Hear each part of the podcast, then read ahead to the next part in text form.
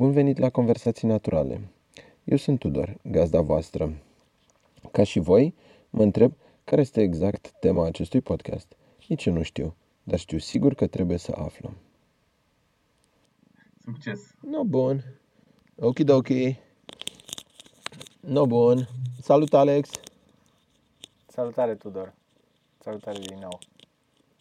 Uh, hai de data asta să încercăm uh, față de data trecută când am fost puțin uh, haotici. Da. Hai să încercăm să ne organizăm. Așa că eu ți-am pregătit câteva întrebări și sper să fi făcut și tu același lucru. Și hai să vedem dacă reușim să funcționăm așa mai organizat. Nu știu. Vedem ce iese. Da. Da, corect. Încerci ceva? Da. Uh, Începe, adică aș începe eu, da. Uh, Cel mai mult mă interesează și aș vrea să iau în discuție um, de construcție în special. Eu aș vrea să învăț multe din partea asta de, de construcții de la tine, că poate te, te descurci mai bine la saci, la să Mhm. povestim puțin despre ei. La Mhm. tencuieli, cred că știu din ce, din ultimele clipuri ale tale că începi la tencuieli. Adică cred că la nivelul ăla ai ajuns. Mhm. Păi, uh, cum ziceam, uh, casa ca și beciul sunt făcute din uh, saci umpluți cu pământ. Uh, Am folosit două tehnici diferite. Una se numește uh, hiperadobe și folosește saci de rafie, din cei albi în care se țin cereale, de exemplu, Uh, și uh, super adobe, sau ce am zis adineori, așa super adobe se numesc. Iar uh, la casă am folosit hiperadobe, care folosește tot saci de rafie, însă sunt saci uh, plase de rafie, sunt, uh, uh, se numesc și saci Rachel, care sunt saci folosiți la legume, gen ceapă sau cartofi, chestii de genul ăsta. Deci au niște ochiuri destul de mari. Um, diferența dintre ei este dată de um, rezistența mecanică, să zicem, în clipa când îi uh, manipulezi, în sensul că sacul de rafie este, uh, fiind pânză continuă, este sacul de rafie alb, fiind uh, în pânză continuă, este probabil imposibil să-l rupi cu mâinile, decât dacă, nu știu, ai fi tu super uh, puternic. Uh, Dar din cauza faptului că este o, un material continuu, deci înconjoară de jur împrejur sacul, uh, sacul, pământul pe toate părțile, din acest motiv e nevoie ca între rândurile de saci să fie folosită sârmă ghimpată, din cauza faptului că altfel uh, sac pe sac va aluneca foarte, foarte ușor și atunci există risc de uh, prăbușire sau uh, de deplasare. Deci uh, la sacul din rafie, din cauza faptului că sacului alb de rafie, de datorită faptului că alunecă, e nevoie ca între rânduri să fie montată sârmă ghimpată. Și Da. atunci să zicem că presupune destul de multă muncă pentru că ai sacul de rafie, îl umpli cu pământ, trebuie să croiești uh, niște bucăți de sârmă cu care să legi fiecare sac în parte uh, și după ce termini un rând întreg să așezi două, două fire de sârmă ghimpată pe tot rândul, una pe exterior, una pe interior și de-abia după aia să vii cu următorul rând de, de saci cu pământ. La saci ăștia la alții de legume este ceva mai simplu în sensul că um, are deja un șnur cu care poți să-l legi. Mhm. Uh, Având găurele, având o grămadă de găurele, sacul uh, este mai ușor de construit cu el pentru că atunci pământul dintr-un sac este în direct contact cu pământul din sacul anterior uh, în toate direcțiile și atunci nu mai e nevoie de sârmă ghimpată. Uh, Problema este că e mult mai fragil și atunci dacă, nu știu, îl bruschezi sau tragi prea tare de el sau chestii de genul ăsta, se va rupe foarte ușor și uh, nu o să poți să-l umpli la fel de mult. Un sac um, de ăsta alb de rafie, poți să-l umpli categoric mult mai mult decât un sac din ăsta colorat de, de legume. În rest, cam asta ar fi diferența. Ar mai fi o diferență faptul că neexistând pe uh, exterior, uh, adică și pe fața exterioară și pe fața interioară neexistând pânza sacului care este continuă, atunci uscarea pământului din interior la sacul uh, de plasă se va face mult mai rapid pentru că se, este în contact cu aerul mult mai ușor. În același chip, și în momentul în care vrei să te încuiești, tencuiala pe sacul de legume este mult mai facilă decât pe sacul de uh, rafie ăsta alb, pentru că având, tu ești, vei fi în contact direct cu pământul care este în interiorul sacului și atunci poți să vii cu o tencuială, de exemplu eu pentru casă, uh, ca să protejez sacii și pământul interior, am venit direct cu o tencuială relativ lichidă, pe care am întins-o ca pe o cremă pe, pe pereți și el atunci fiind relativ lichid a intrat foarte bine printre toate granulele de pământ din uh, sacul de legume și a prins și pânza sacului și granulele de la suprafață și s-a tencuit foarte ușor față de sacul de alb de rafie care ar trebui să vii mai întâi cu pământ mai serios între rânduri și de-abia după aia să, să te încuiești. Adică chestia asta așa care la aplici ca pe o cremă pe toată suprafața, nu cred că o să meargă la, la un sac de rafie pentru că nu reușește să se prindă de, să intre între găurelele, între fibrele sacului de rafie.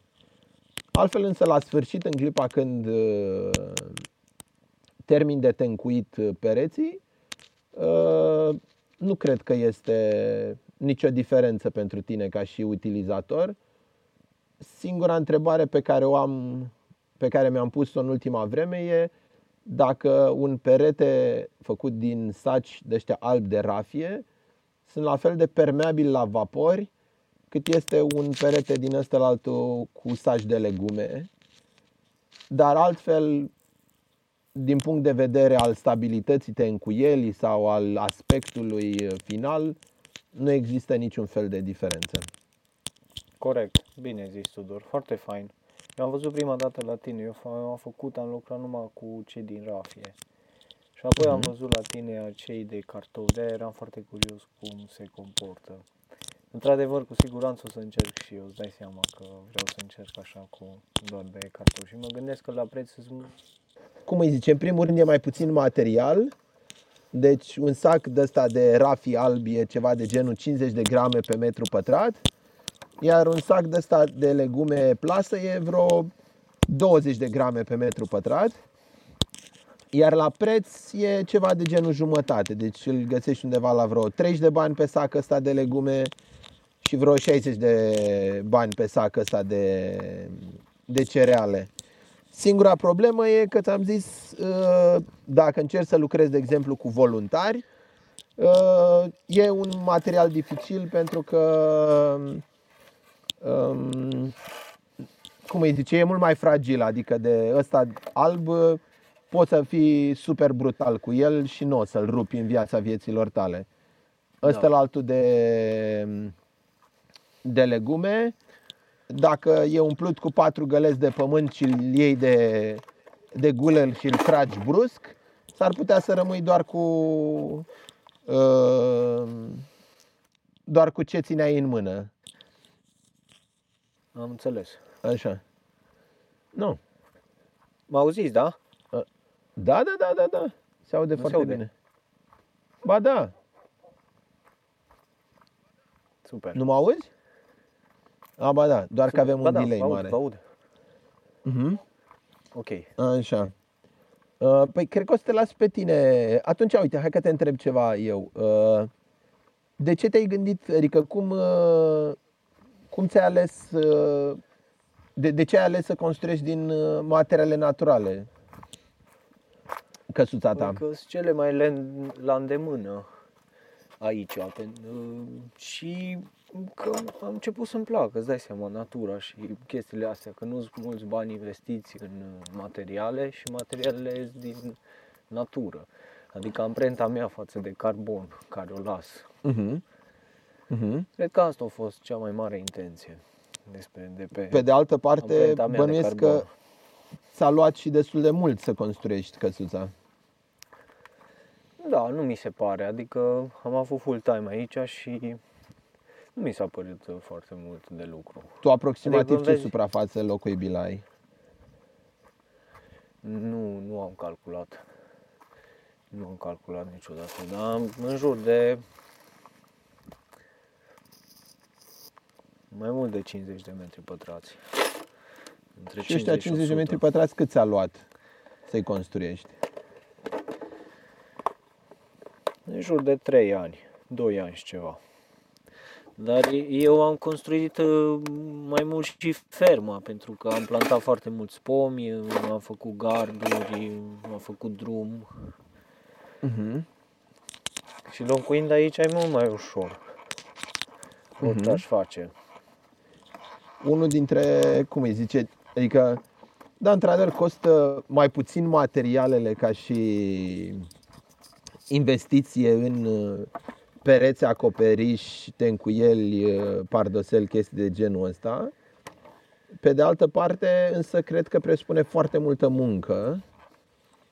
Muncă care, în general, nu prea ai la cine să apelezi. Adică, dacă vrei să-ți construiești uh, o cămară de uh, 5 metri pe 5 metri din uh, cărămidă, o să-ți fie relativ uh, ușor să găsești un meșter în sat care să te ajute să ți-o construiești sau să ți-o construiască chiar el. Pe când dacă vei lucra cu materiale naturale, doar dacă ai un voluntar care să te ajute sau uh, un membru al familiei sau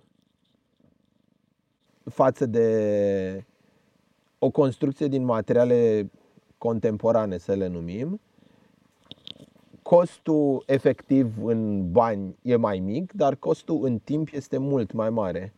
Pentru că, în general, nu ai la cine să apelezi sau nu ai cui să-i predai ștafeta și e foarte multă muncă fizică și depinde acum dacă ești ok cu a investi chestia asta în căsuța pe care ți-o faci. Adică dacă vrei o casă repede și să ți-o facă altul, nu sunt sigur că utilizarea de materiale naturale o să reușească să facă mare diferență pentru tine ca și Dar viitor nu știu, proprietar asta al casei. Cu munca multă e relativă, adică uh, depinde la ce zici multă muncă. Că eu dacă acum îmi cumpăr bolțar și ciment și fier beton și ca să-mi fac o casă, mă costă 20-30 de mii de euro. Eu ca să am banii ei, acum trebuie să nu fac nimic decât să fiu angajat. Angajat sau să fug după bani. Și fugind după bani, o să-mi pierd 2-3 ani din viață fugind după bani ca să am bani să investesc într-o casă care poluează. Deci aici nu vezi legătura. Și munca mea, adică pentru 3 ani să lucru când vreau, ceea ce îmi place și când învăț, asta nu mi se pare muncă. Mi se pare muncă când uh, lucrezi ce nu-ți place. Cred că ăsta e punctul meu de vedere. Că multă lume zice muncești mult, dar și la sală să mergi să tragi de fiere muncești mult. Nu știu unde e mu- munca multă. Să mă duc la sală și după aceea să mă duc la servici să iau banii Eu ca sunt să total de investesc acord cu într-o tine. casă. Adică, da, da, și în sensul muncii. Adică oricât aș munci, îți dai seama că o babă n-ar trebui să vină să facă așa ceva. Sau o femeie care nu sunt în stare să facă așa ceva, n-ar trebui să facă. Că mulți zic, bă, și eu mi-aș face. fă dacă poți, dacă nu fă stai la bloc, stai într-o casă normală dacă nu poți să-ți faci. Că n-are rost să vină altul să-ți facă ceva natural. Când tu nu știi nimic de natural sau nu... Știi ce vreau să zic? Nu ai niște acumulă, niște skill-uri, că îți trebuie, nu. Ori le înveți, ori dacă nu ai ei. Eu când am început aici am avut, am vrut cu voluntari, am vrut cu oameni și mi-am dat seama, mi-am luat niște pălmi așa de la oameni care nu m-au mai lăsat să continui cu oameni. Am zis, bă, gata, singur fac singur, că dacă stau după oameni nu o să fac niciodată. Asta e ideea. cu voluntari, cu plătiți, oricum ori fost, nor, f- nor venit. Și de aia cumva eu am făcut tot singur că nu-mi place să aștept. Mhm. E, cum ziceam și data trecută, poate că ai început mult mai devreme tot proiectul decât mine, pentru că da, când e vorba de muncă plătită, într-adevăr, nici pentru mine nu a existat niciun fel de succes, adică oamenii se uitau strâm, veneau pentru o zi, după care a doua zi nu-i mai găseam. Dar când e vorba de, de voluntari, uh, am avut oameni foarte faini care s-au implicat de la uh, voluntari din țară, din străinătate, uh, oameni din comunitate care erau curioși despre ce-i vorba și cum se construiește într-un alt fel și atunci au existat multe mâini care au pus care au ajutat la căsuța asta să se construiască. Adică nu sunt nici pe departe singurul care a lucrat la ea. Au fost oameni din toată țara asta, au fost oameni din Europa, a fost uh, uh, mama mea, a fost uh, sora mea care locuiește în Germania și cu partenerul ei care e neamț, deci uh, au fost mulți oameni care au ajutat, dar uh, cum ai zis, uh, depinde în ce măsori lucrurile. Până la urmă, dacă te duci la slujbă, transformi timpul tău în bani pe care după aceea vii și banii cheltui pe, pe munca altui aici. Sau stai la tine pe teren și îți construiești singur și ai rezolvat problema. Da. Da, cam așa. Așa e cel mai bine. Cel puțin din punctul meu de vedere. și al meu categoric. Um, spuneai uh, data trecută de motivele care te-au uh, spuneai data trecută de motivele care te-au făcut să te să te muți la uh, la țară uh, și să renunți la viața de oraș. De ce totuși ai păstrat uh, România? De ce nu ai încercat să emigrezi ca mulți alți tineri din țara asta către alte țări? Da, chiar am migrat. Adică chiar, chiar am plecat din țară prin 2009. M-am dus în Italia uh-huh. pentru a găsi uh-huh. un alt fel de trai. Dar nu, nu se găsește. Și cât ai se stat acolo? noi înșine, nu, nici pe deal nu mi-am găsit eu neapărat. Nici, nici aici, dacă fugim după fericire, nici, nu găsim în nicio parte. Deci, până la urmă, crezi că ceea ce ai găsit nu găsești neapărat într-un loc? Da, un pic mai multă li- Da, tău? exact. Corect, asta e adevărat. Că dacă ne tot aruncăm fericirea în viitor, dar într-adevăr ajută un pic natura și traiul liniștit ajută. Creează cadru. Da. Da. Și ne ajută mai Cumva mult să, să te să te desfășori mai, mai bine. bine. Cu noi. Da, corect, să fii mai bine cu noi. Cam același lucru simt și eu. Cumva, probabil că aș putea să aleg în mod uh, arbitrar să, să-mi găsesc fericirea la oraș printre betoane și asfalt și uh, un job uh, plătit cu multe zerouri la care să mă duc uh, costumat în, uh, în cine știe ce mod uh, corporatist. Da. Dar uh, nu știu dacă mi-aș putea găsi metru, un metru pătrat de liniște, un spațiu în care să, nu știu, să-mi deschid aripile și să simt natura sau în care să simt că aș putea să prind rădăcini acolo și că um, orice furtună care ar trece peste mine uh, nu mă va dezlipi din locul ăla. Aici așa mă simt. Simt că indiferent ce se va întâmpla, uh, sunt în locul potrivit. La oraș era un fel de uh, pe muche de cuțit tot timpul. Trebuia să fie așa un fel de echilibru instabil, permanent. Da, da, orașul cumva ne schimbă într-un fel.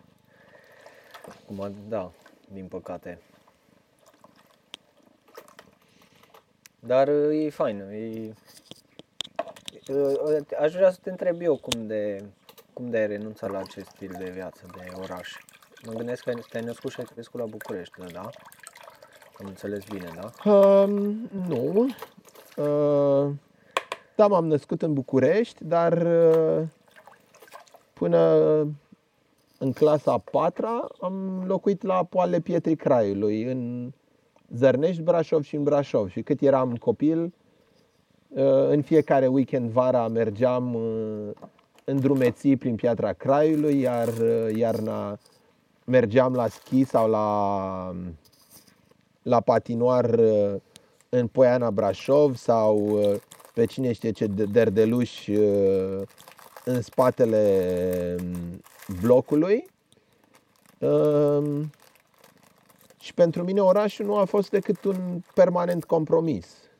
Deci era loc unde era școala, unde mai târziu a fost facultatea, în care mai mult sau mai puțin am fost nevoit și am, l-am perceput ca pe o necesitate pentru am termina, nu știu, școala, educația, habar n-am, nu știu exact cum să o numesc.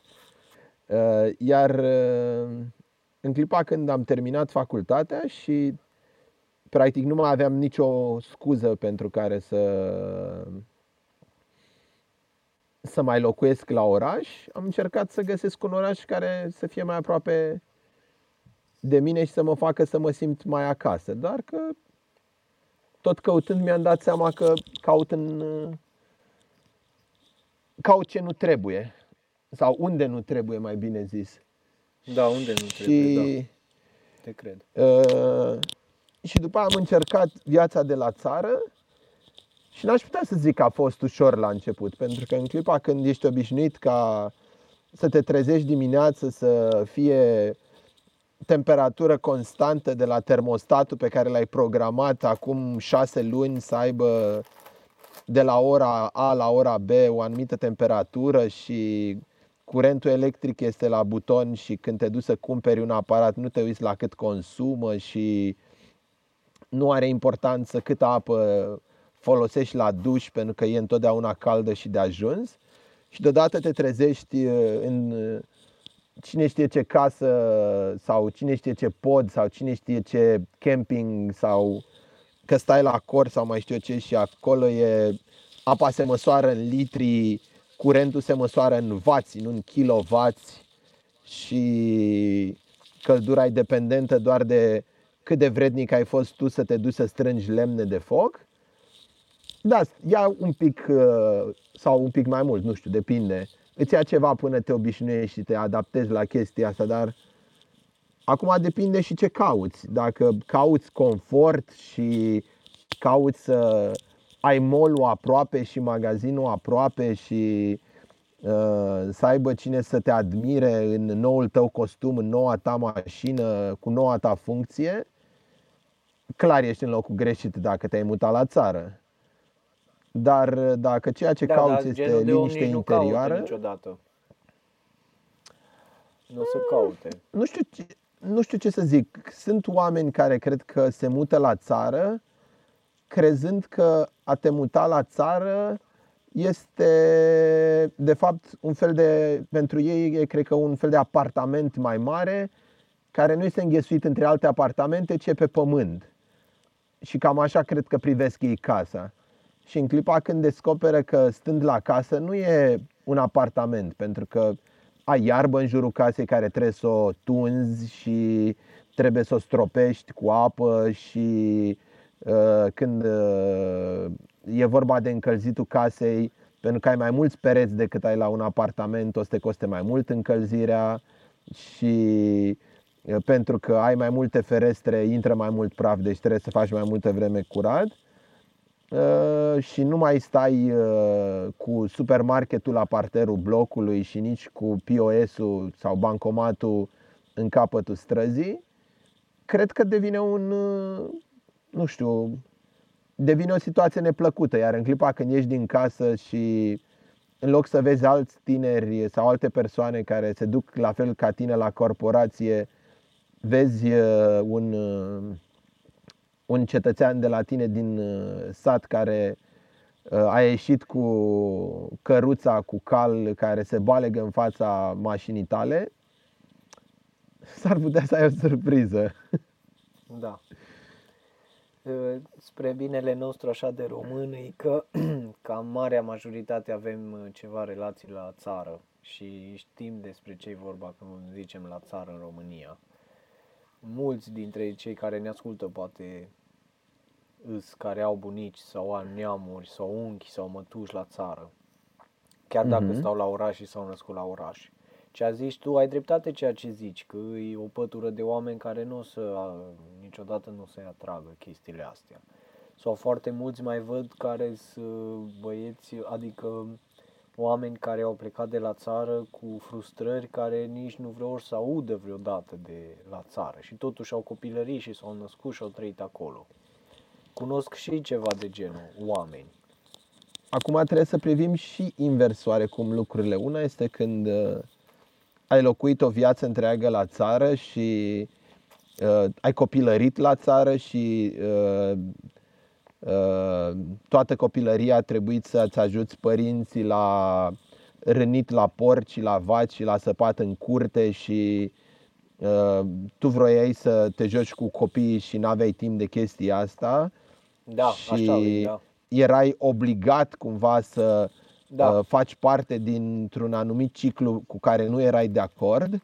Da, În clipa când uh, ai terminat, să zicem, nu știu, 8 clase și te-ai dus la liceu, atunci a devenit exact ca o răzvrătire împotriva unei chestii pe care nu ai înțeles-o și nu ai apreciat-o. Noi cred că privim din exact partea opusă, în care am avut parte de toate aceste beneficii ale unui uh, oraș uh, curat, ale unui apartament curat, al uh, uh, căldură, apă, curent electric, da, uh, corect. copilărie și nu știu ce și atunci noi am ales să fim la țară, în timp ce pentru ei e pentru oameni care tineri care pleacă de la sat spre oraș este singurul mod în care poate să-și afirme um, Nu mă reușita, zic, să Tudor, că zicem. Mi-ai zis ce m-a atras la țară. Uite, chestiile astea, că la țară cum priveam eu un pământ, mai ales dacă are dealuri, un pic de pădure, să construiesc natural, să-mi cresc animale, ciupeci, să îmi cresc pomii mei, fructele mele, mâncarea mea, energia, apa, toate chestiile astea pe mine au fost uh, o bombă, o bombă de informații și knowledge care vreau să-l cunosc, să-l practic, să abia aștept să mă apuc. Nu vedeam în societate cum intru în oraș să vezi joburi care pe mine să mă atrag atât de mult. Pentru că toată lumea le făcea, erau atât de ușoare, era, nu vedeam fericire în oameni că au joburi foarte înalte decât câteva zile, până dădeau de bucluc, că după aia îi belea. În unele, nu în toate, dar vorbim poate 90% din procentul oamenilor care uh, nu-s bine unde îs, vorbim de acea pătură, că îs, e bine să ai și un job și e foarte fain, că ți aduce, înveți, Stabilitate. înveți foarte multe, exact, și înveți, uite, eu dacă vreau să învăț ceva, eu nu aș plăti cursuri să fac practic, eu aș lucra pe un salar să învăț. Am vrut de foarte multe ori să Mhm. mă angajez sudor, sudor ca să învăț sudura Mm.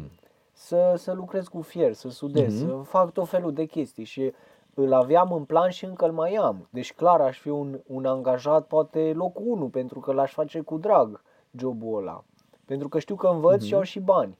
Și sunt foarte mulți oameni care gândesc la fel. Și tinerii ar trebui să gândească la fel, pentru că mulți o iau pe calea asta antreprenoriatului, să nu muncești nimic sau să muncești prea mult, dar uh, și să nu ai job. Înțeleg faza cu jobul, că e mai bine să fii singur, dar uh, să fii în afara să faci din ceea ce îți place, să nu ai job, dar îți bune, îți foarte multe beneficii să ai un job. Și te călește, că poți să lucrezi foarte bine și la McDonald's, că e o experiență, mai ales pentru un tânăr. Să lucreze unde poate, unde vrea, unde îl atrage, unde posibilități de multe ori. E interesant. nu? Singura Deși- mea problemă cu, uh, cu ideea de job este Da. lipsa de responsabilitate.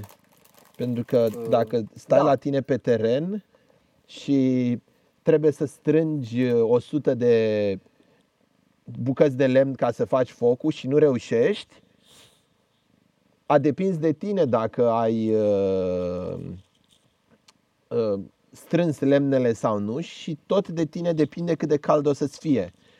Pe când în clipa când ai un job, e ceva de genul, mie mi s-a spus să fac, am făcut, ce se întâmplă mai departe nu mă mai interesează. Și atunci ești cumva detașat și de uh, rezultat și dispare și lipsa de implicare. Pentru că în clipa când la țară, nu știu, vrei să faci grădinărit, chiar contează pentru tine dacă reușești să scoți un cartof din pământ la toamnă sau o roșie sau un castravete sau un dovlecel sau nu știu ce. Pe când dacă mă duc și nu știu cum sunt acum mulți oameni care se duc în Italia, în Spania, în Anglia, în Germania la cules de, pe ei nu interesează dacă a ieșit producție, dacă n-a ieșit producție, dacă e rentabil, dacă nu e rentabil. El își face jobul, își ia banul și după aceea se duce acasă și a uitat cu ce s-a ocupat. În schimb, la țară, nu știu, mi se pare cumva mai personal, mai uh, Mm. Da, nu știu, uite, adică... foarte mulți oameni știu care au fost în străinătate și au făcut un job care le-a plăcut, au făcut-o mulți ani și când au venit în țară au făcut același job doar că au fost ei înșiși au, au, au cum să zic, au dezvoltat acel business.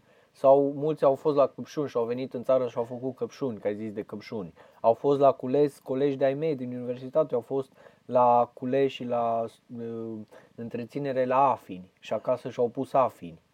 Pentru că de la un anumit punct, dar nu toți, dar nu toți, că într-adevăr, ai și tu dreptate păi asta că depinde de, așa și așa. de motivație. De, exact, exact. Depinde de motivație. Dacă motivația pentru tine este să realizezi ceva și ca bonus e faptul că ești plătit, e cu totul altceva când te duci pentru bani și din păcate ca să-i banii trebuie să și muncești. Și atunci da. dacă ești în a doua situație în care singurul tău motiv pentru care te duci la căpșuni, la construit, la grădinărit, la avut grijă de animale, la schimbat un bec, la nu știu ce, e ca să adun niște bani și nimic mai mult, nu vei învăța nimic, nu vei avea nicio responsabilitate și în clipa când jobul se va termina, vei rămâne cu absolut nimica. Dacă în schimb da. faci ceva cu drag și pentru asta mai ești și plătit, atunci ești de două ori câștigat. Și da. aia da, poate, ăla, ăla nu, însă nu l-aș mai numi personal un job, adică ăla e deja o pasiune care întâmplarea face că ești și plătit pentru ea și atunci e like, yay, super tare. Da, da, asta e cel mai tare, exact, asta ne dorim cu toții, cred că. Am avut ceva bănuți, am văzut un apartament, când mi-am dat seama că pot să construiesc aici, am construit, mi-am dat seama că nu are rost să, să las banii așa, ci să-i investesc aici, în, și în mine, dar și în realizarea asta care o fac. Și mi-au ajuns uh-huh. banii câțiva ani. Apoi, da, când am dat de problema financiară că nu mai pot reinvesti, m-am stresat puțin și fac un, de multe ori lucruri care nu mi-aș dori să le fac, dar le fac pentru că strâns cu ușa de bani. Și de aia aș mhm. vrea să fac bani din ceea ce îmi place ca să pot să-mi aleg în viață ce, ce vreau să fac și ce îmi doresc să fac. De multe ori nu, nu știu, îmi doresc o mașină de găurit, nu am bani să o iau, îmi doresc un gar să-l cumpăr plasă, nu am toate se adună, ai niște olșuruburi, se strică mașina de găurit, uh-huh. dacă ai și mașină e și mai complicat, deci sunt multe în calcul. Eu te înțeleg pe tine, eu nu pot așa, eu aș vrea să nu să-mi fac business Tu în ce mare, direcție dar... vrea să mergi din punctul ăsta de vedere atunci? Păi ai zis că ai vrea să câștigi aici, din da, ceea ce îți place. Corect. Nu, am înțeles. Din ceea ce îmi place dar care ar fi, Dar care ar fi acele uh, joburi care crezi că ar putea să-ți uh, Păi ofere nu, un, uh, un mod de viață plăcut din uh, activitățile tale de pe terenul tău? Păi uh, eu cred că m-aș axa foarte mult pe ciuperci acum, în prezent pe ciuperci mă axez și în, din turism. Din produs de ciuperci? Dacă se, da, produs de ciuperci, da. Produs de ciuperci și Cam atât. Acum, momentan, mi se pare cea mai ușoară metodă de a continua eu personal, de a face un business din treaba asta. Și business, dar și am șanse mari, adică vreau să cunosc foarte mult și cu cât cunosc mai mult, cu atât vreau mai mult să cresc. Și îmi place tu să te culeg, gândești îmi la place ciuperci procesul. uh, uh, sălbatice sau uh, crescut de ciuperci sub formă de cultură? De cultură, de cultură mă refer. Uh-huh. Și te gândești la șampinioane sau la alte soiuri de ciuperci? Nu, la shiitake, la shiitake. Exclusiv Astea care sunt? shiitake. Alea, alea uh, ciupercile negre? La, la noi nu cresc în mod natural. Cum zice, apropo de ce spuneai cu, cu banii, bănuiesc că intenția ta nu este neapărat să faci bani, cât să îți obții un minimum necesar din, uh, din activitățile tale pe teren, astfel încât să nu stai stresat cu ceea ce faci, nu să... Da, și ca să nu stai stresat, sunt bani care se văd. Eu nu am nevoie de mulți bani ca să supraviețuiesc, că am multe Mhm. chestii de pe aici și singur și nu, Mhm. nu necesită mulți bani. Dar, uh, chestia de investit, uite, dacă îți iei un butoi să-ți faci o sobă rachetă, îți iei niște țevi pentru a încălzi cu apă, ca să Mhm. nu arzi destule lemne, că lemnele sunt tot mai scumpe și poluă, mie nu-mi place să fac foc, îmi place prin alte metode, prin curent, ca Mhm. să am curent, vorbim de sume mult mai mari Ho, clar. ca un generator pe apă sau uh, să-mi fac un uh, ias mare, iar vorbim de mii de euro. După asta Mhm. mi îngrădesc toată proprietatea, că mai mult fac, nu-i uh, casă pe cât uh, promovez și eu vreau să învăț cât mai multe de o fermă sustenabilă. Cam 7 hectare Mhm. și păcat să mă opresc la o grădină. Și nu mă pot opri la o grădină, că am foarte multe planuri și mult mai mari și Mhm. mult mai complexe.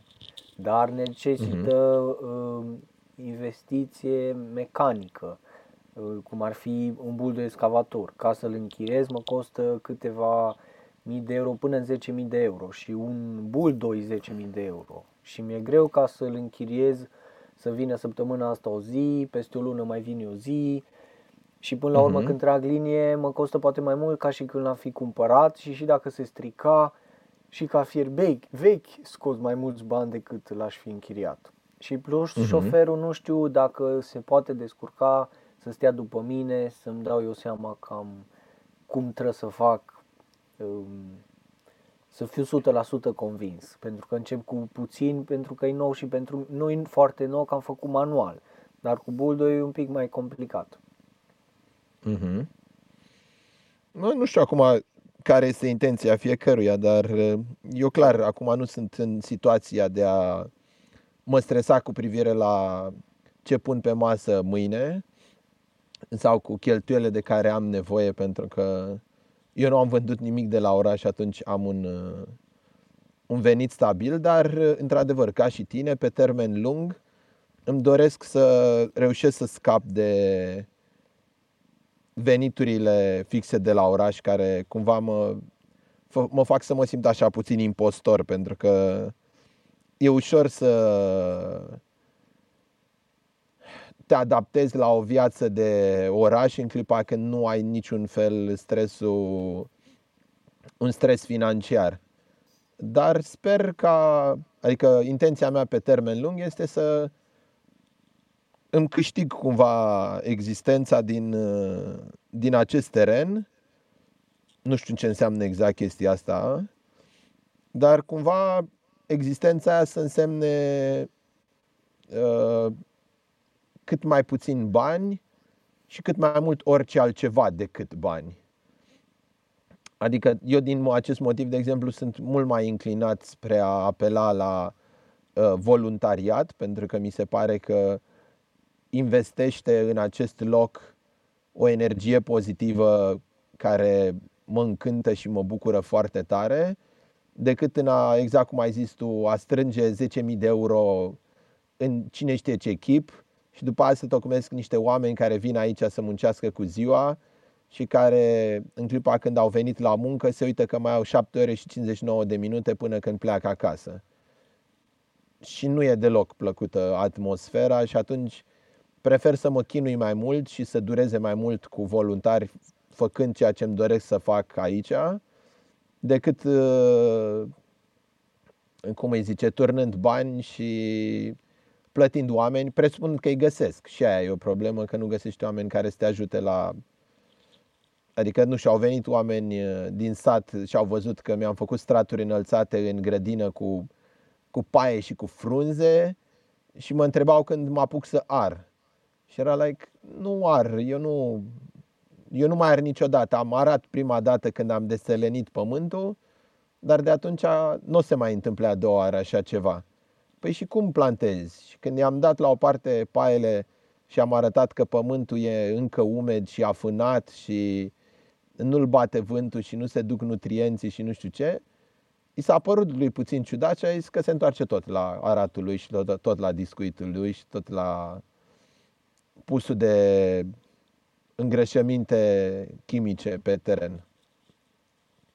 Așa că e greu să găsești oameni cu care să poți să colaborezi în principiu, dar prefer să-i caut cumva și să reușesc să-i găsesc din când în când uh, niște oameni cu care să colaborez decât, să, decât să-i plătesc. Niște oameni care da. poate teoretic sunt mai uh, uh, dis, nu știu, să muncească mai mult, să zice, mai eficient decât ar face. Că nu poți să-i ceri unui voluntar să muncească 8 ore pe zi de dimineață până seara să tragă ca nebunul pentru că tu ai un deadline sau mai știu ce. Mă rog, nu știu de ce avea un deadline la țară, dar știu și eu. Da, da, într-adevăr. Mm. Ideea Ia e că nici eu nu aș vrea să angajez pe nimeni, era vorba doar de bani de investit. Adică da, da, da, nu am înțeles. Eu mă refeream, de exemplu, la chestii. la ăsta, la excavatorist. Și eu a trebuit să apelez la un excavator și nu a fost neapărat o experiență plăcută și, de exemplu, fundația la casă, eu am săpat-o de mână și arăta chirurgie mai degrabă decât a săpat de buldo. Și anul trecut la unul dintre proiectele cu voluntari am zis ok, hai că apelăm și la buldo și când a venit buldo și ne-a săpat șanțul de, de fundație, mai mult a trebuit să muncim să reparăm la șanțul ăla decât uh, cum îi zice, să, să muncim efectiv noi, decât șanțul în sine. Adică nu a meritat uh, respectiva investiție în, uh, în buldozerul respectiv. Pentru că omul ăla nu era interesat ce rezultă și cum iese și nu avea delicatețea necesară. Dar a mers mai repede, e adevărat. Foarte fain. Așa. Ce ți se pare că îți lipsește din viața de la oraș? Uh, cred că oamenii, cel mai mult.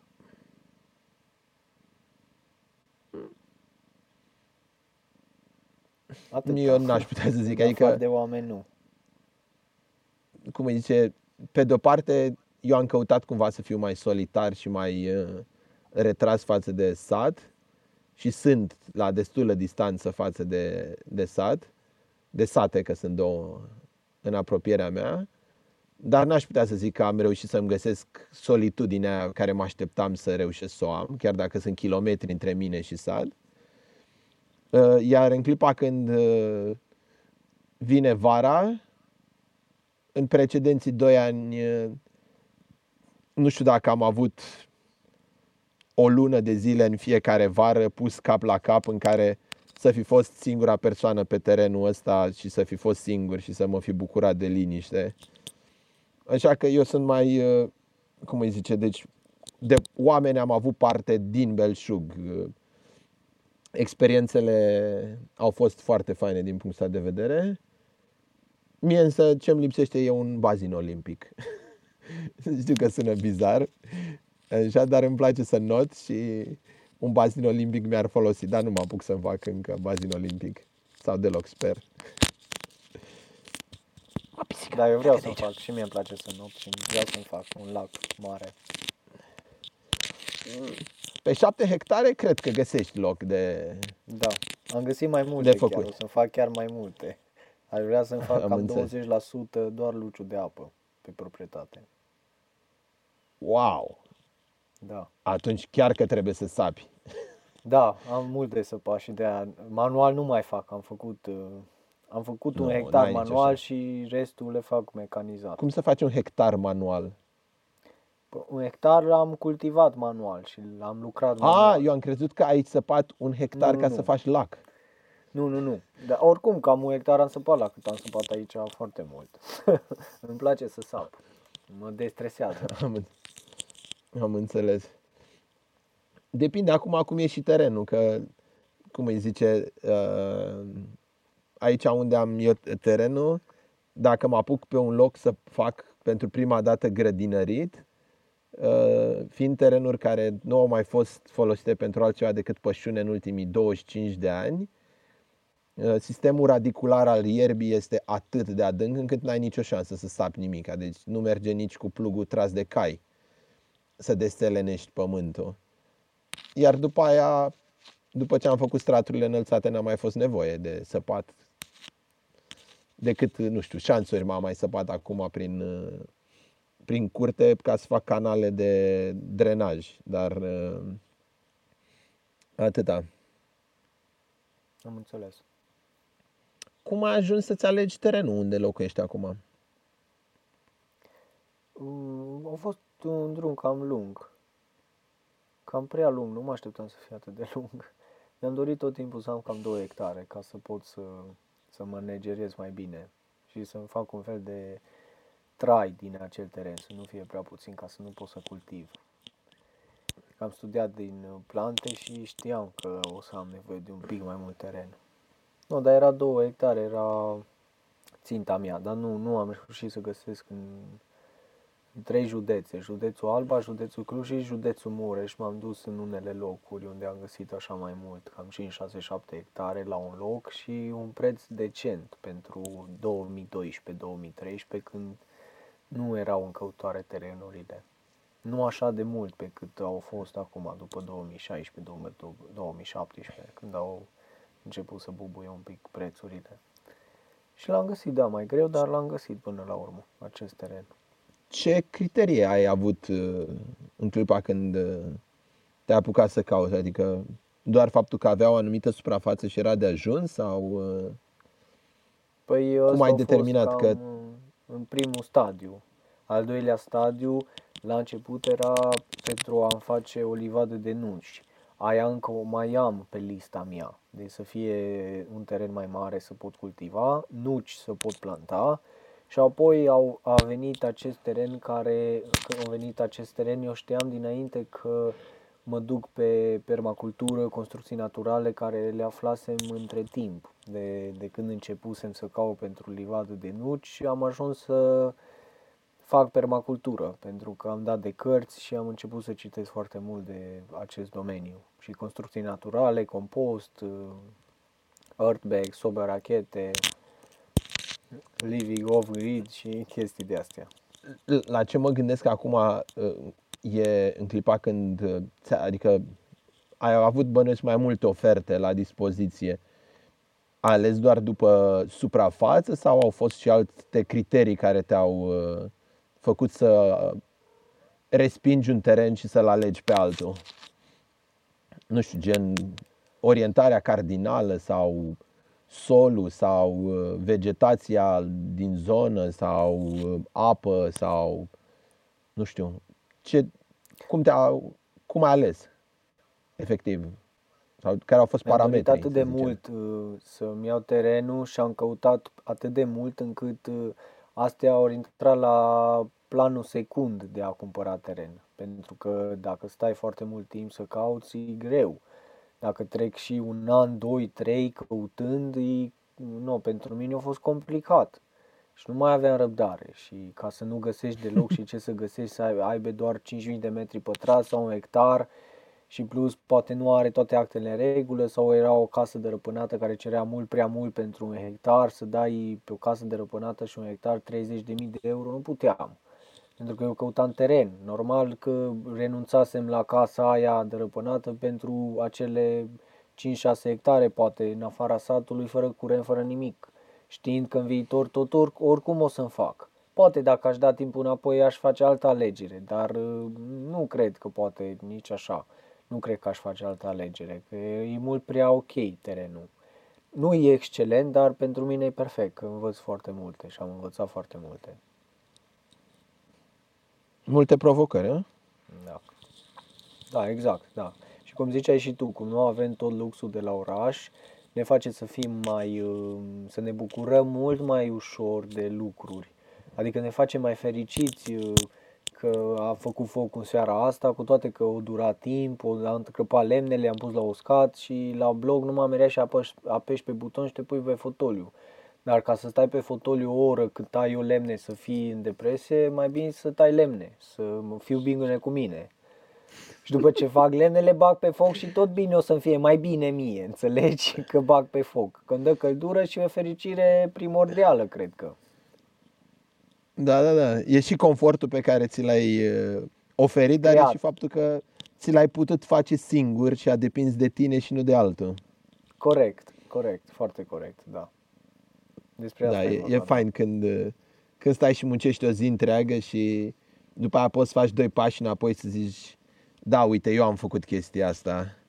Fie Da. că e uh, un, uh, cum îi zice, niște lemne, fie că, cum îi zice, după în toiul verii poți să te duci și să dai de două ori cu sapa și să scoți trei cartofi și să iei două roșii de pe un vreș și să-ți faci ceva de mâncare și să știi că toate Da, la lucrurile mine, alea da. le-ai plătit cu muncă și nu cu bani. Da, dar cred că și la tine, Tudor, ai simțit uh, uh, fericire și îndeplinire când ai băgat mai multe săptămâni la rând uh, să faci niște lucruri și în fiecare zi vedeai progres.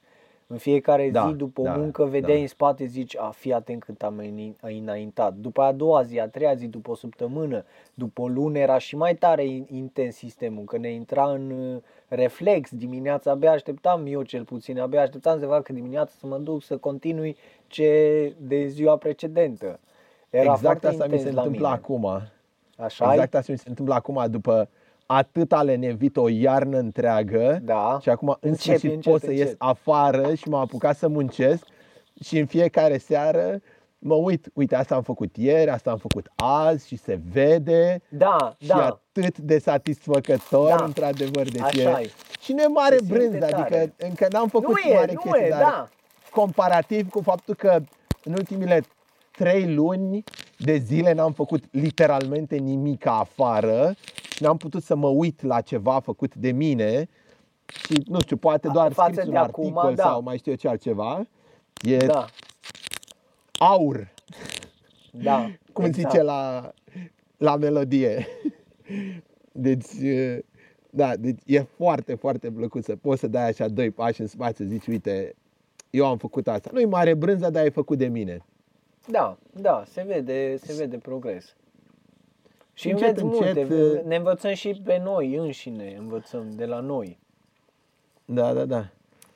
Și vezi așa cum au trecut, adică mă uit la terenul ăsta cum arăta acum uh, cât trei ani de zile, când doi ani jumate când am ajuns aici, când era doar buruieni de sus până, mă rog, buruieni, uh, cum am zis, depinde ce înțelegi prin ele, arăta ca un loc părăsit uh, de care nimeni n-a avut grijă niciodată, sau mă rog, nimeni în ultimii 25 de ani, cel puțin.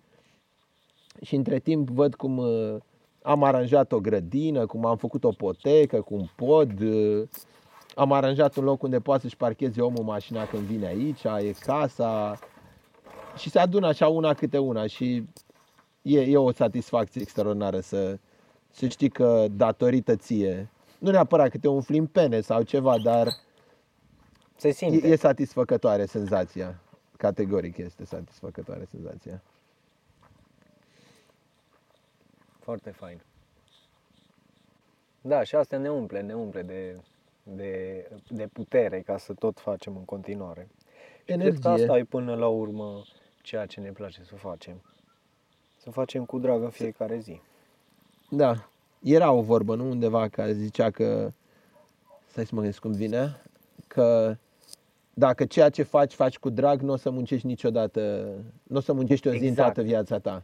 Exact, exact, Și- exact așa Și, e. și nu contează seara, cel puțin în precedenții doi ani, după ce puneam o zi întreagă o grămadă de saci și mă chinuiam la căpriorii casei și băteam scândură și ce meșteream eu prin curte și nu știu ce și seara cădeam frânt de oboseală și totuși singurul lucru pe care Dormeai puteam ca să-l un, simt uh, nu, nu, doar, nu doar că dormeam ca un pui, dar da. era satisfacția aia nu știu să, să, să traduc.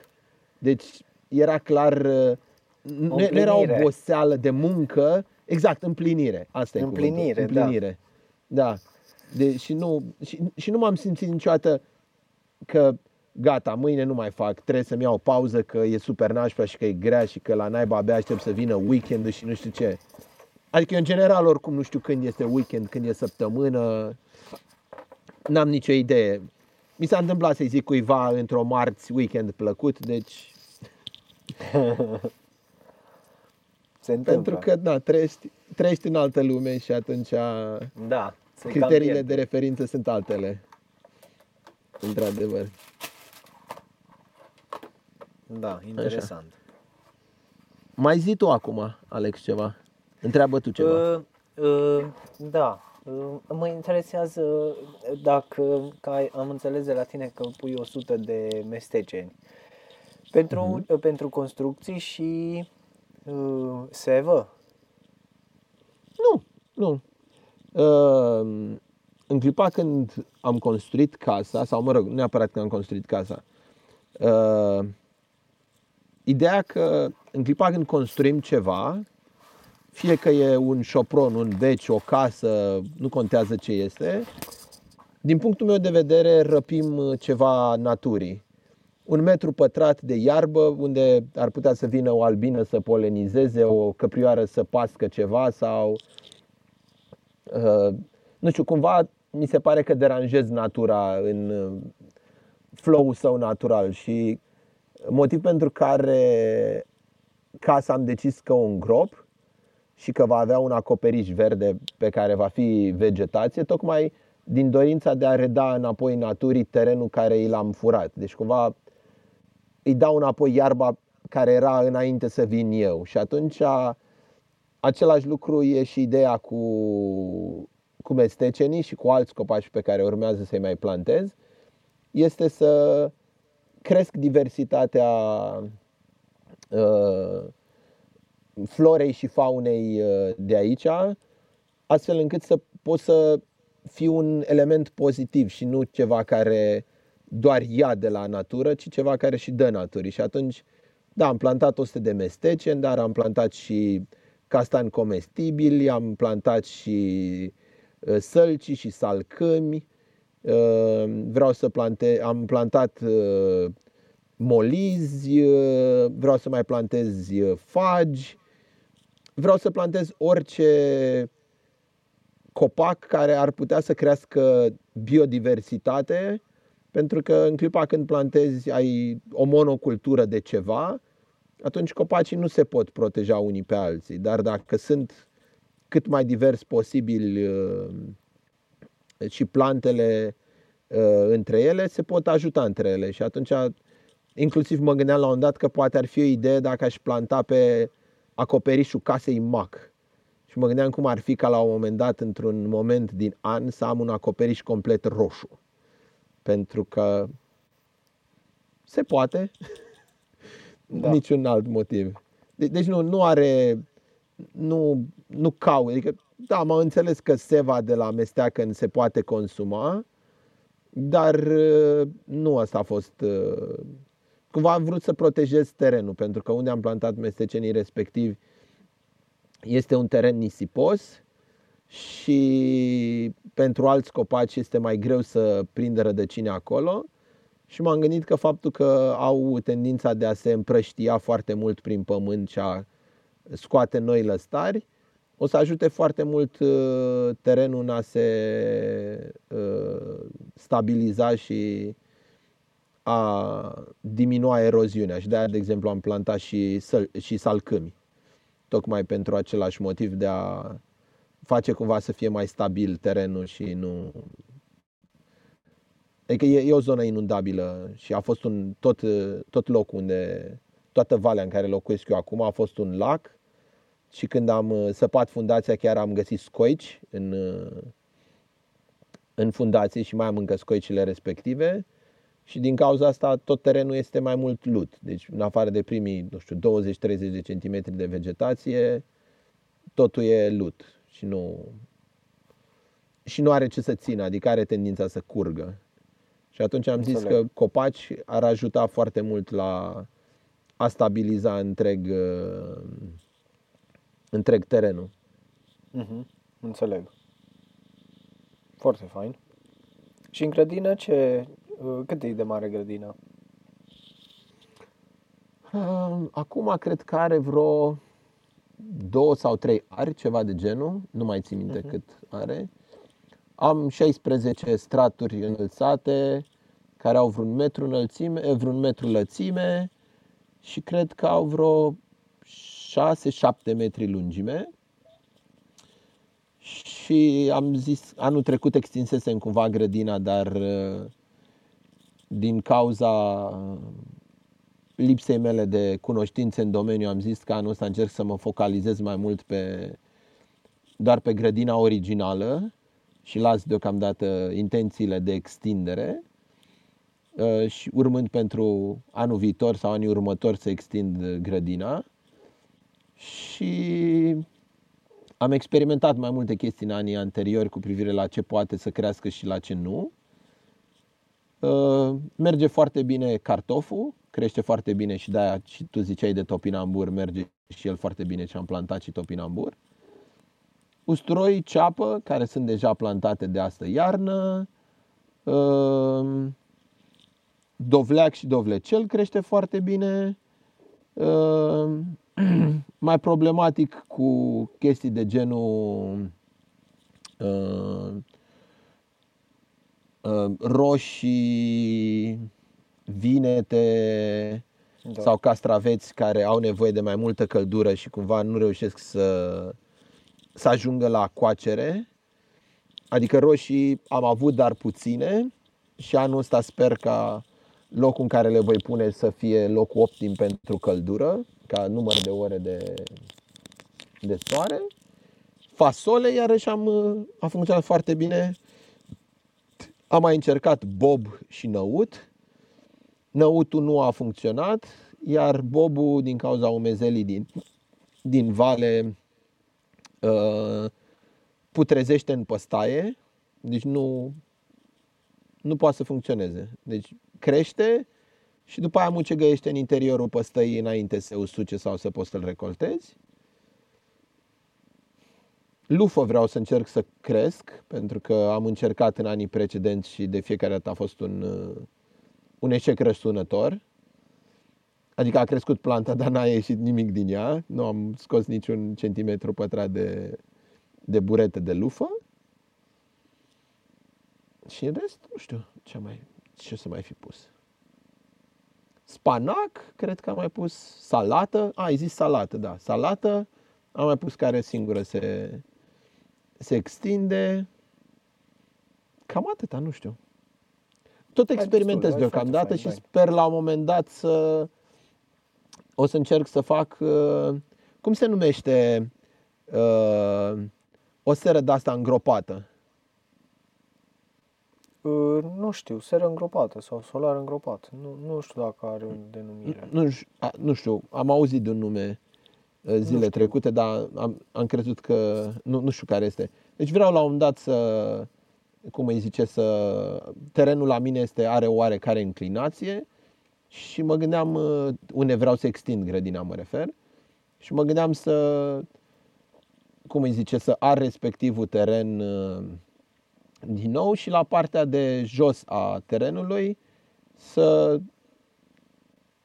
mm, nivelez, să zicem, terenul și pământul pe care îl iau ca să ajung la orizontală, să-l iau să-l uh, clădesc ca și, uh, ca și perete uh, atât către deal și cât către valeș și practic să am expus doar uh, partea orizontală a acoperișului, a serei, nu și pereții.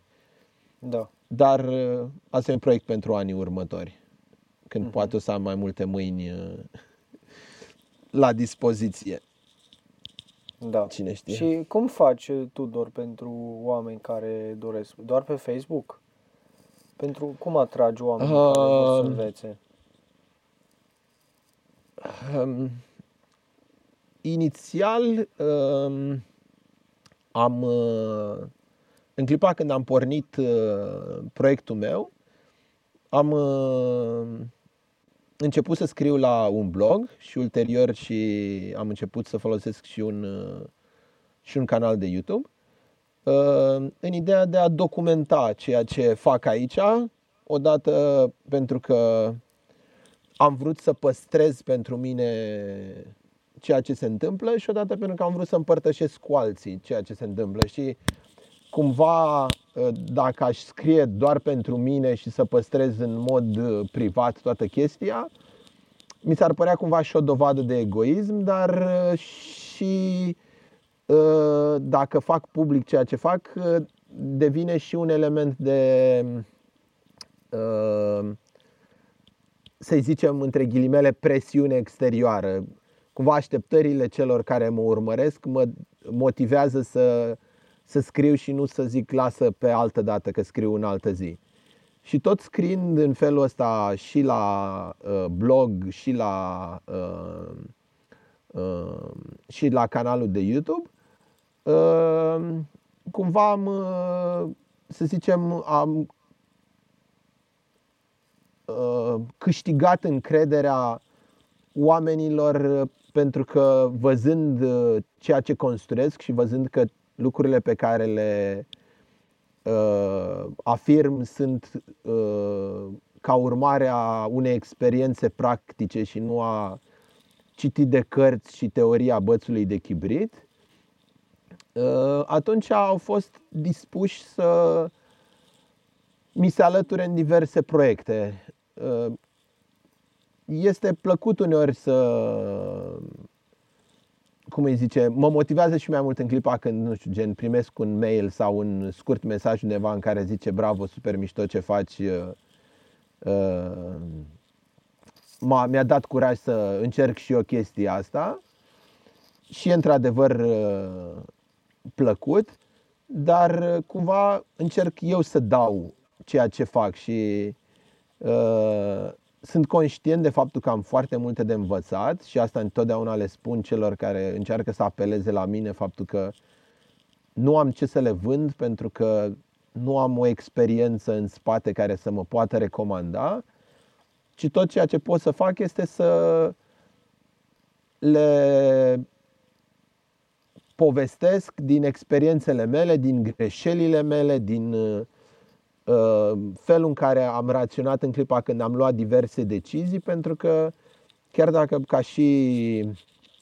uh, arhitect nu am proiectat nicio casă din materiale naturale și ca și student nu am uh, făcut nimic de genul ăsta sau uh, de genul ăsta în sensul ca și pregătire la facultate. Deci nu am avut cursuri în sensul ăsta. Uh, să zicem că am uh, un instinct în această direcție. Așa cum tu, să zicem, dacă eu zic că vreau să, nu știu, te pricep tu mai bine decât mine la plante, n-am idee. Dacă vin cu o idee trăznită despre plantat, de cine știe copac unde sau cine știe ce plantă în cine știe ce condiții, chiar dacă tu nu te pricepi neapărat la acea plantă sau la acel copac, ai un instinct mult mai bun da, sau ai ști mult mai bine de unde să iei problema uh, de coarne astfel încât să afli rezultatul care te interesează. Și în felul ăsta încerc și eu să ajut oamenii și uh, scriind pe blog uh, și fiind oarecum sincer în ceea ce fac, adică nu încerc niciodată să pretind că sunt eu mare cunoscător în ale construcțiilor din case, din saci de pământ sau că soluțiile pe care le adopt sunt soluția, cumva a ajutat uh, oamenii să se simtă, cred că, confortabil în prezența mea. Adică nu atelierele pe care le-am avut uh, nu au fost niciodată eu vă spun cum faceți, voi faceți și vă duceți cu lecția not, cu notițe acasă, pentru că nu despre asta e vorba. Cred că am părtăși cu oamenii nu înseamnă doar uh, a le spune ceva, ci a le oferi posibilitatea să pună întrebări, de a, pune, de a oferi posibilitatea să pună la îndoială ceea ce tu le oferi, ă, de a testa cumva limitele ideilor cu care tu vii și le propui. Și atunci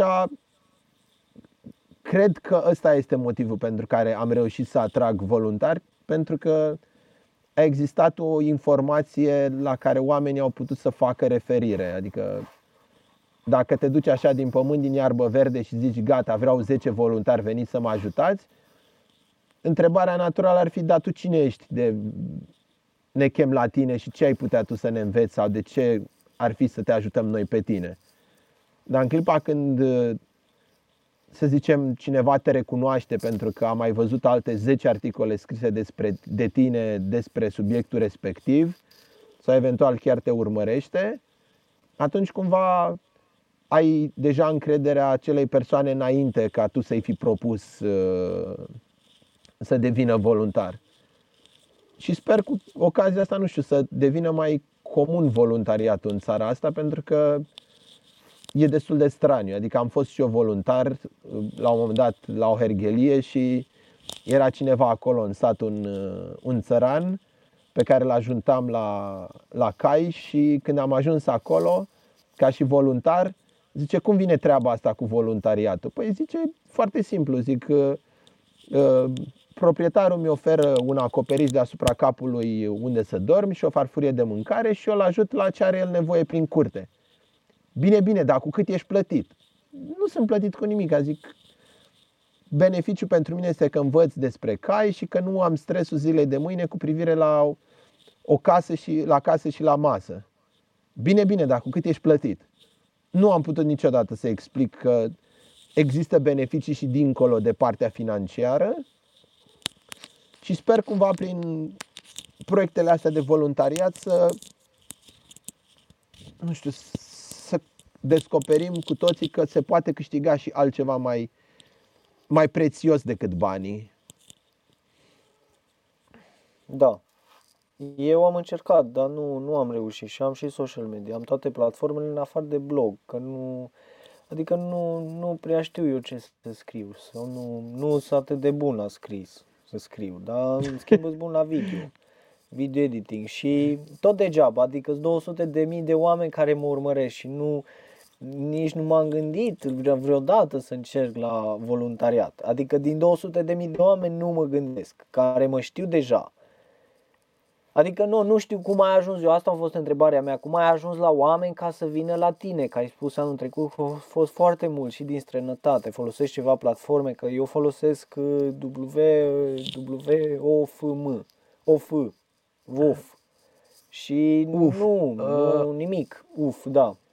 Am încercat Într-adevăr, n-am făcut nicio campanie de ceva. Da? Uh-huh.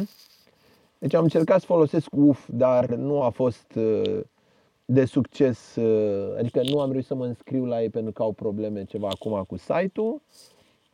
Mai există o platformă, se numește, cred că Work and, nu, nu altfel se numește.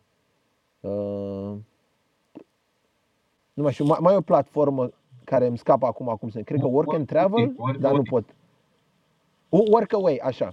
Mai există Workaway, dar la care nu am apelat și am mai folosit HelpX, dar prin HelpX au venit, cred că, nu știu, unul sau doi voluntari. Deci, marea majoritate au fost oameni care nu i-am cunoscut prin platforme sau chestii de genul ăsta. Deci, Dar cum i-ai cunoscut? De pe pagine Facebook, când am postat câte un uh, cum îi zice, uh, cât un eveniment pe care l-am organizat. Uh, nu știu, sincer, probabil că este și un element de ruletă rusească inclus în toată chestia asta, pentru că n-aș putea să zic de ce a funcționat. Adică nu e ca și cum am da. urmat un ABC undeva să zic dacă urmezi pașii ăștia o să-ți meargă și ție. Da, înțeleg. S-a întâmplat. N-am nicio idee. Da, o să încerc și eu. Știu, poate că sunt mai că... vorbăreț. Da, foarte bine. Cine știe, tu fiind mai tăcut cu filmulețele tale stai acolo, Da. muncești și nu zici nimic și nu știu ce, poate că de asta, nu știu. M-am gândit la un dat și la asta că poate filmulețele care le fac să să fiu eu în fața camerei, pentru că eu vorbesc în clipa când, uh, când fac filme, dar eu nu apar în cadru în general, pentru că nu mă descurc uh, să fiu pe ambele fețe și de obicei sunt cam ciufulid. Poate ar funcționa asta, n-am idee, deci nu știu, să, n-am o rețetă să-ți dau. Da, da. Dar o să încerc, îți dai seama, o să încerc și eu anul ăsta cu voluntariat și workshop-uri. Vreau să mă axez pe workshop-uri. Și e, workshop-ul e tot un fel de atelier, deci să înțeleg, da? Că poate Da, înțeleg eu da, ceva. Da, e un atelier practic, adică nu știu cum să o iei, adică din punctul meu de vedere e doar o chestie de denumire. Eu am, ce am făcut, am încercat tot timpul să, cum îi zice, să implic voluntari în ideea în care uh, oamenii, adică în clipa când pui un preț pe o chestie, uh, nu ai, uh, cum îi zice, creezi o barieră. Pentru că poate omul ăla vrea să participe, dar să zicem nu are în momentul respectiv banii necesari, dar poate poate să-ți ofere ceva mai valoros decât banii respectivi. Și atunci eu pe asta m-am bazat în clipa când am făcut atelierele um, de, cu voluntari. Faptul că mi-a oferit ceva de care eu aveam nevoie, în cazul, de exemplu, când am construit ceva, uh, forță de muncă, iar ei aveau nevoie de ceva care le puteam eu oferi. Adică un teren uh, unde se poate juca fără să le fie frică că li se prăbușește în cap experimentul, cunoștințele mele, faptul că avea o masă uh, gătită și un metru pătrat de liniște departe de uh, zăpăceala orașului. Cine știe? Da. Mă bucur, mă bucur, Tudor. Mă bucur tare și de discuția asta. A fost foarte interesantă. Și o să Da, fie bun. tot mai interesantă. Începem să ne Excelent. descurcăm tot mai bine. Excelent. No, bine, atunci, pe data viitoare. Vă doresc o seară faină. În episodul următor vom povesti cu Cosmin Văru de, de la Colibe și cu Florin Rojan de la Da Petresi de- despre proiectele de anul acesta, ucenic născut din țărână.